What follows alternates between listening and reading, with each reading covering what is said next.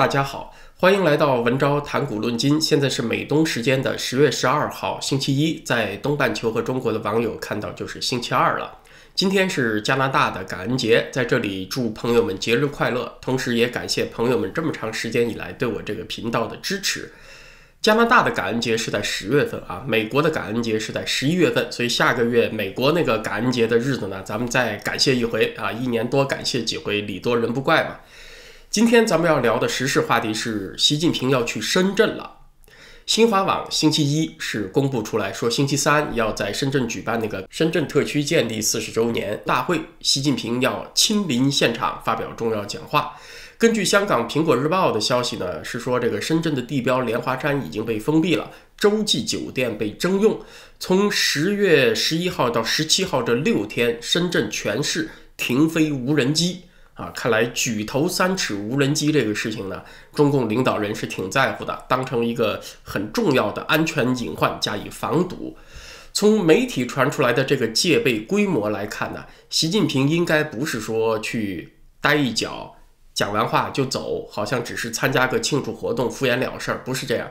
他带来的这一群人呢，规模不小，呃，很可能还会在深圳会见香港特首林郑月娥。自从邓小平建立深圳经济特区以来，历代中共领导人他只要去深圳，他传递出的信号都是要继承邓小平的遗产，扩大改革开放的意思。那么习近平他这个时代这个档口上，怎么样扩大开放呢？国务院是刚刚发了一个文件，就是要在深圳建设所谓社会主义先行示范区综合改革试点方案。啊，怎么个又综合改革试点呢？其中的内容有三条最重要。第一呢，就是这个数字化人民币的研发应用和国际合作；第二项呢，就是扩大金融开放；第三项就是人民币国际化。啊，大家听这三项内容都跟人民币有关，其实呢，这三项内容就是连在一起的。它的目的呢，其实很简单，也就是要绕开美国迟早要到来的金融制裁，限制中资银行。进行美元交易，想绕开这一个点，习近平呢现在是有点急，是希望在美国人出招之前呢，就先把这个数字化人民币搞起来推出去啊，就这么个意思，也就是要说服中国的贸易伙伴接受数字人民币，绕开这个美元结算体系。所以他这个文件中，你看他说的一项重要目标是这个数字化人民币的研发应用和国际合作嘛。它应用的同时就要推出去，这个深圳社会主义先行示范区的试点改革，另外一个重要目的呢，就是要加快深圳去取代香港金融中心的地位。那我想呢，这也是这次习近平见林郑月娥的目的，就是要把香港快速并入大湾区，吸收进内循环的意思。习近平去深圳呢，所以我理解并不像有些评论所说的是要既扛改革开放的旗，又扛毛泽东思想的旗帜，两面旗子他都打。在五中全会之前呢，安抚改革派，好像他这次去深圳啊，要做一个意识形态方面的弥合工作，巩固党内团结。呃，我觉得这个解读呢，应该是不对的。习近平此去呢，应该是有非常具体的目标。啊，也就是要推进深圳的金融中心地位，去建一个以人民币为主导的贸易投资圈子，以这个中国大陆为中心去建一个自给自足的小世界，和美国长期抗衡啊，是这么个背景，这么个意思。在邓小平那里呢，你看深圳。他是个什么样的角色？他是引导中国融入世界的窗口。习近平这边深圳是个什么角色呢？他是引导世界融入中国的窗口啊！当然，这个世界不是全世界，而只是世界的一小部分，把它融入中国，搞他那个内循环加外循环的双循环。习近平呢是星期一先去了潮州，在推特上我看到马上就有录像出来了，就是习近平在步行街。有中办主任丁薛祥、副总理刘鹤和广东省长马兴瑞这些官员陪同，在现场和所谓群众亲切交流对话。啊，习近平还做了一番即席演讲。之所以说这个群众要加“所谓”两个字，要打上引号，是因为按照过去的经验呢，当天出现在步行街上的人群，呃，应该是事先筛选过、安排好的。不出意外的呢，这些所谓群众应该都是体制内的工作人员，否则不可能如此不设防的接近总书记嘛。呃，而且你看画面上绝大多数人都没有戴口罩，所以不仅是身份很安全、很可靠的群众演员，而且还得事先经过检测不带病毒才行，否则你这么近距离的把总书记传染了怎么办呢？这场亲民秀，它主要就是要表现出环境很安全，大家可以放心的逛街购物，有鼓励恢复经济的意思。同时呢，也是在这个十九届五中全会以前，打造习近平非常亲切可人、关心民生这么一个形象。那他为什么先去了潮州呢？因为潮州在广东省的东部，粤东，在广东省属于相对经济落后一点的地区，它是以劳动密集型的制造业为主。习近平此去呢，应该也是去查看一下失业状况的。上面呢是简单介绍了一下习近平这次去深圳的主要目的，是去推深圳的金融中心地位，推那个人民币的国际化。在星期三的深圳大会之前呢，我想习近平应该还会去广东其他地方转一转啊。但是在这期间呢，有那么几件很有意思的事情，也值得深入聊一聊。其一呢，就是前两天突然在中国大陆出现了一个自带翻墙功能的浏览器，叫 Tuber，还是中国大陆自己的软件厂商开发出来的。但是呢，很快十月十号就被下架了。在我的电报网友群上啊，也有人贴出这个浏览器的下载地址。我马上请管理员把它删掉了。很多网友说这是个啥东西啊？它就是一个钓鱼工具嘛。它声称可以访问什么油管啊、脸书、谷歌、推特这些境外网站，但是他要求啊网友实名注册，提供真实的个人信息。有网友测试过，在他那上面搜索什么“习近平六四”这些字样呢，仍然没有显示。呃，也就是说呢，它虽然声称可以翻墙，但是仍然带有屏蔽的功能。你要用它看什么油管上的美食娱乐节目啊啊，什么地心世界、阿努纳奇、什么外星人尼比鲁是没有问题的。你要点进文昭的频道，估计还是显示四零四的。那么它是不是一个钓鱼工具呢？就是吸引有翻墙习惯的网友去注册，把个人信息拱手送上，好让他来监控你啊，一有风吹草动，好来逮捕你。我这儿呢，觉得。它当然包含有这部分功能，但我不完全从这个角度去观察。如果是钓鱼工具啊，它要隐蔽的很好，做的很有欺骗性，把这个翻墙群众都骗过来注册，它可能做成一个 VPN 更管用一些。它当然有这个用途，但是我有另外一个观察角度，就是把它当成体制内互相试探的一个工具。啊，这个解释起来就有点复杂烧脑，什么意思呢？啊，就是习近平不是宣布要扩大对外开放嘛？啊，你看这个东西就冒出来了啊，就让大家翻墙出去开放开放啊，放放风。习近平怎么个扩大对外开放法呢？客观上讲，有美国的制裁在，制造业的产业链在向东南亚、在向印度转移，那这些地方和中国相比啊，当然它有缺点。主要是在于基础设施，就是港口、电力、铁路等等这些欠缺。还有呢，它劳动力的教育水准比中国大陆要差一些。但是人家和中国大陆比呢，也有一些优势。比较明显的一个优势呢，就是它的信息开放透明程度比较高。其实这一次疫情啊，已经凸显了信息不透明的风险了。呃，比如说，我知道这个地方从第一天如果就知道这个地方有疫情的话，我要。到这里来投资设厂，我可能会慢一步，等这个疫情过去再说。结果呢，政府不告诉我啊，我这边已经咔嚓几个亿砸进去了，你这边宣布疫情爆发封城，好吗？我这刚刚开工的工地就撂下了，大半年都不能够开工，贷款的利息呢我还得还，那我就该哭晕在厕所了。你要早告诉我，那我就没有所有这些经历了嘛。所以你看，在东南亚、在印度这些地方的政府呢，它虽然也是存在着一定程度的腐败，但是它信息不透明的风险呢，相对还是要小一些。而且这些国家的政府它也没那么强横，就非横眉冷眼的说，我就是开放透明，你批评我就是造谣抹黑啊。所以西方国家呢，跟他们打交道。不管是民间层面、政府层面，都要容易一些。至于说它的基础设施落后一点，呃，熟练的产业工人培养需要假以时日啊。但是，一段时间以后都能够改善嘛。中国这边呢，就是体制性的问题，就有很多问题很难改善啊。那么，中国要想和这些地方竞争，把国际资本留在中国呢，客观上就要求，不管你是硬件还是软件制度环境啊，你都得跟竞争对手维持在一个相接近的水平。客观上有这个要求，那就会有官员想，那咱们总得把这个信息封锁的墙降低一点吧？啊，是不是这个习总讲扩大开放，那资讯方面是不是咱们多少也得开放一点儿，得意思意思呢？他自然就会有这个意见冒出来。所以几年前呢，咱们看在建海南自贸区的时候，就有官员建议，咱们能不能把这个海南自贸区？搞成个互联网特区，在这儿啊，仅仅在这儿不用翻墙就能够上外网呢，啊，也就是想缩短在制度环境方面中国和周边其他地区的差距嘛。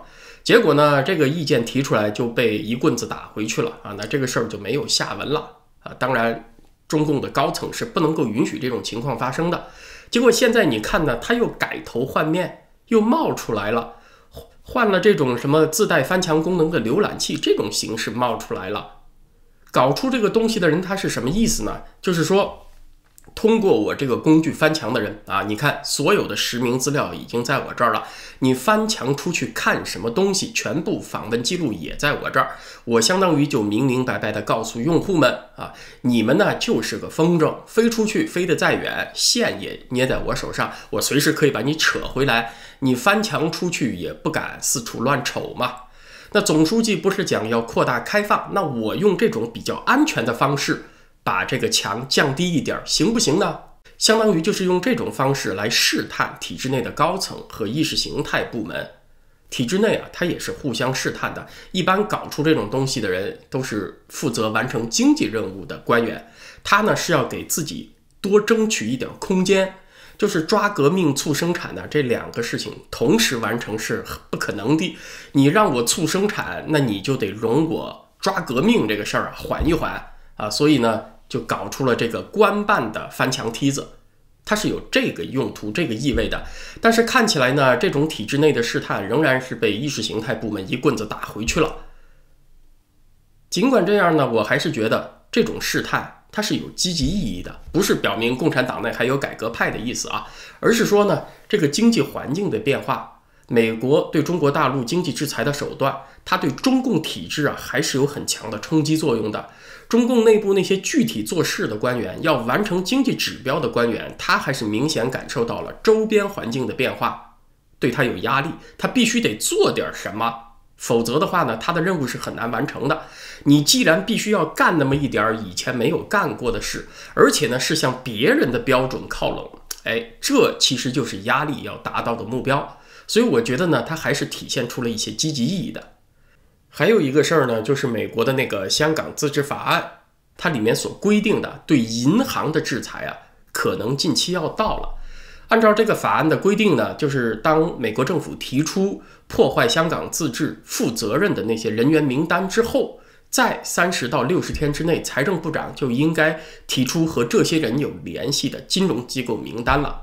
美国国务院给出的人员制裁名单的最后期限是十月十二号。啊，八月七号已经给出了第一批人员制裁名单，是十一个人，所以这个名单呢有可能还会加长，然后呢就进行到下一步制裁银行了。但是上个星期四呢，美国政府已经针对伊朗的十八家银行开出制裁了，所以呢不少媒体预测呀，针对香港银行的制裁应该就很快了。如果是十月十四号啊，这个习近平在深圳开纪念大会的档口上，或者呢是在接见林郑月娥的档口上抛出制裁手段，美国这边出手了啊，那热闹就比较大了。他要是能够在美国总统大选之前实施，那当然是一个非常强的手段。也许呢会晚一点，但是或早或晚，这个法案总归要实施的嘛。所以，习近平现在也很着急，得赶快推这个人民币的数字化和人民币的国际化了。关于这个人民币数字化、国际化的问题呢，咱们再多说几句啊。因为有朋友问呢，说如果中国和伊朗、巴基斯坦、委内瑞拉、俄罗斯这些关系比较好的国家，同时呢也是受到美国金融制裁的这些国家，有没有可能他们先定一个这个协议，在这个小圈子之内就使用？数字化的人民币进行国际贸易和结算呢？像你从伊朗买石油，从俄罗斯买天然气，你就付数字化的人民币，就是给人家一堆字符串儿。那我认为呢，这个希望还是很渺茫的，因为呢，这意味着其他国家需要现在就建立起对中国经济很强的依赖。当然，这个群要建起来的话，呃，像伊朗啊、什么巴基斯坦呐，他们互相之间也可以用数字化人民币进行结算，但是呢，它肯定主要是用于他们和中国之间的贸易。咱们就讲啊，一种货币值不值钱，也就是它的购买力取决于什么呢？因为现在的货币都是主权货币嘛，它取决于政府的信用。其实呢，也就是取决于中国经济的景气程度。中国经济要往下走不行的话，那也就没有办法支撑这种货币的信用了，就不会有人愿意使用它。举个例子说，中国就好像一个超级大商店，而人民币呢，你甭管是数字化的还不是数字化的啊，它都相当于这个商店所发行的代金券。那有的商家发行的代金券，你就愿意拿、愿意存；有的你就不愿意。不愿意存的呢，是因为你觉得这家商店的商品门类不齐全啊，买一个东西要去换一个号都很困难，门类不齐全，数量又少，价格又贵，总之有许许多多的不划算。而这个大商家呢，他货品齐全，价格公道，你需要的时候啊，随时就可以把代金券换成实实在在的商品，那你就没这个顾虑，你就愿意存嘛。这个代金券经常还可以当成货币来流通。比如你们家隔壁到冬天了，它有一个二手的吹雪机要卖，就是加拿大冬天很冷，下很多雪，所以呢，呃，这个人工铲雪太累，那很多家庭就有吹雪机把车道上的雪给吹走啊，就这么一个东西，二手的，你想买，但是你现金不够，你就给他那个商店的代金券折个价，人家一看也愿意收。要知道，所有接收代金券的人，他脑子里想的是什么呢？他想的是发行代金券这个商店。它琳琅满目、非常丰富的商品货架啊，是以丰富的商品作为其信用后盾的。如果明天突然爆出一个新闻来说，这个商家呀，商品目录造假啊，他没有那么齐全的货品，你看你的邻居马上就不会接受你的代金券了，不是？所以这个人民币国际化也是同样的道理，它以什么作为信用支撑？别人为什么愿意接受你呢？它是完全取决于。对中国经济繁荣程度的判断的，你说中国经济不行了，这个钱不值钱了，人民币不值钱了，变成了卫生纸。那卫生纸呢，多少还有点用途，不是？可是这个数字货币就是一堆虚拟字符串，它连卫生纸都不如。那显然，中国目前的经济状况是不足以给贸易伙伴提供这种信心的。那咱们说美元的国际地位是怎么建立起来的？那可就不是一朝一夕之功啊。这事儿呢，得从二战结束之前说起。就是这个二战当中啊，所有的工业化国家都打成了一堆渣子，都被炸成了一堆废墟。除了美国，那其他谁也不比谁好一点儿。你说德国打得稀烂啊，那像什么法国、英国也差不了太多。那战后怎么恢复国际贸易呢？因为各个国家的经济都很糟糕嘛，所有人都彼此看空。你说英国人卖给法国人商品收了一堆法郎，那万一你这个国家明天经济危机就爆发，失业率噌的一下就上去了，法郎咵的一下就贬值了，那我不亏大了吗？法国人要卖东西给德国人收一堆西德马克，也是同样的顾虑，没有信心，这个国际贸易就没有办法进行啊，彼此都提防着，就不愿意做贸易。那这个时候美国人就出来说了，大伙儿都别担心了。你们所有的货币啊，都和美元维持一个固定汇率，所有人都不能自己贬值货币啊。国际贸易主要用美元来结算，这样你对什么法郎啊、西德马克再不放心，因为他们可以按照固定的汇率换成美元嘛。所以你最后都可以攥着美元到我美国来买呀，到美国来变现。你要的什么东西，从生活日用品到能源到什么机械，我这儿全都有，最后你都不会吃亏的嘛。所以呢，相当于是美国以自己的信用担保，做了战后国际贸易的无限责任背锅侠，解除了这个信用危机呢，二战以后的国际贸易才得以恢复啊。这样的话呢，各国的战后重建呢，资本积累啊，才得以进行。所以美元它为什么这么夯啊？人家是承担责任换来的。同时呢，美元的价值它本身的价值确实很稳固，因为实行的是金本位制，美元背后是黄金来做支撑的。呃，咱们这儿呢就不解释的过于复杂，这就是那个一九四四年七月份的布林顿森林体系的一个主要内容。那以美元为中心的这个固定汇率体系呢，后来随着欧洲国家战后经济恢复，呃，还有美国自己也有经济危机，所以它渐渐维持不下去了，到一九七零年代就终结了。虽然终结了呢，但是美元作为最有国际信用的货币地位，一直维持到了今天。啊，这个地位呢，可不是人家嚷嚷几嗓子就喊来的，是靠当了几十年无限责任背锅侠挣来的啊！加入这个国际金融体系，就是布林顿森林体系的国家，是包括了二战之前全部的发达工业国，他们自己的信用状况、经济潜力还有产业门类都比较好啊。那比起什么伊朗、委内瑞拉，就不知道好到哪里去了。就相当于你拉一个群，这个群主和群友的质量都很高。啊，那这个群的质量当然也就不会低了，啊，那习总书记建一个群，呃，估计那个质量就会差远去了。今天的时事话题呢，咱们就聊到这儿。明天星期二，在咱们的会员网站文招点 ca 上，是道理博士带来的内容，继续谈美国的那个批判性种族理论，它对媒体的影响。甚至连传统的保守派媒体也中招。其实也就是说，美国的左翼思想对于美国传媒界、教育界的影响，早就是冰冻三尺，深入骨髓，非一日之寒了。所以这次啊，美国总统大选看起来是左右之争，但其实呢，它是长久被压制的美国传统力量和各种左翼、所谓进步主义思想的总对决啊。这其中呢，也包括了形形色色的马克思主义思想和他们的对决。所以这次选举可以说是一百年来美国历史上最为重要的一次总统选举了，不仅对于美国的历史进程，对于世界都至关重要。明天在会员网站上有道理博士代班，所以我想呢，明天在 YouTube 上我会回来做节目的。那咱们明天再见，谢谢各位。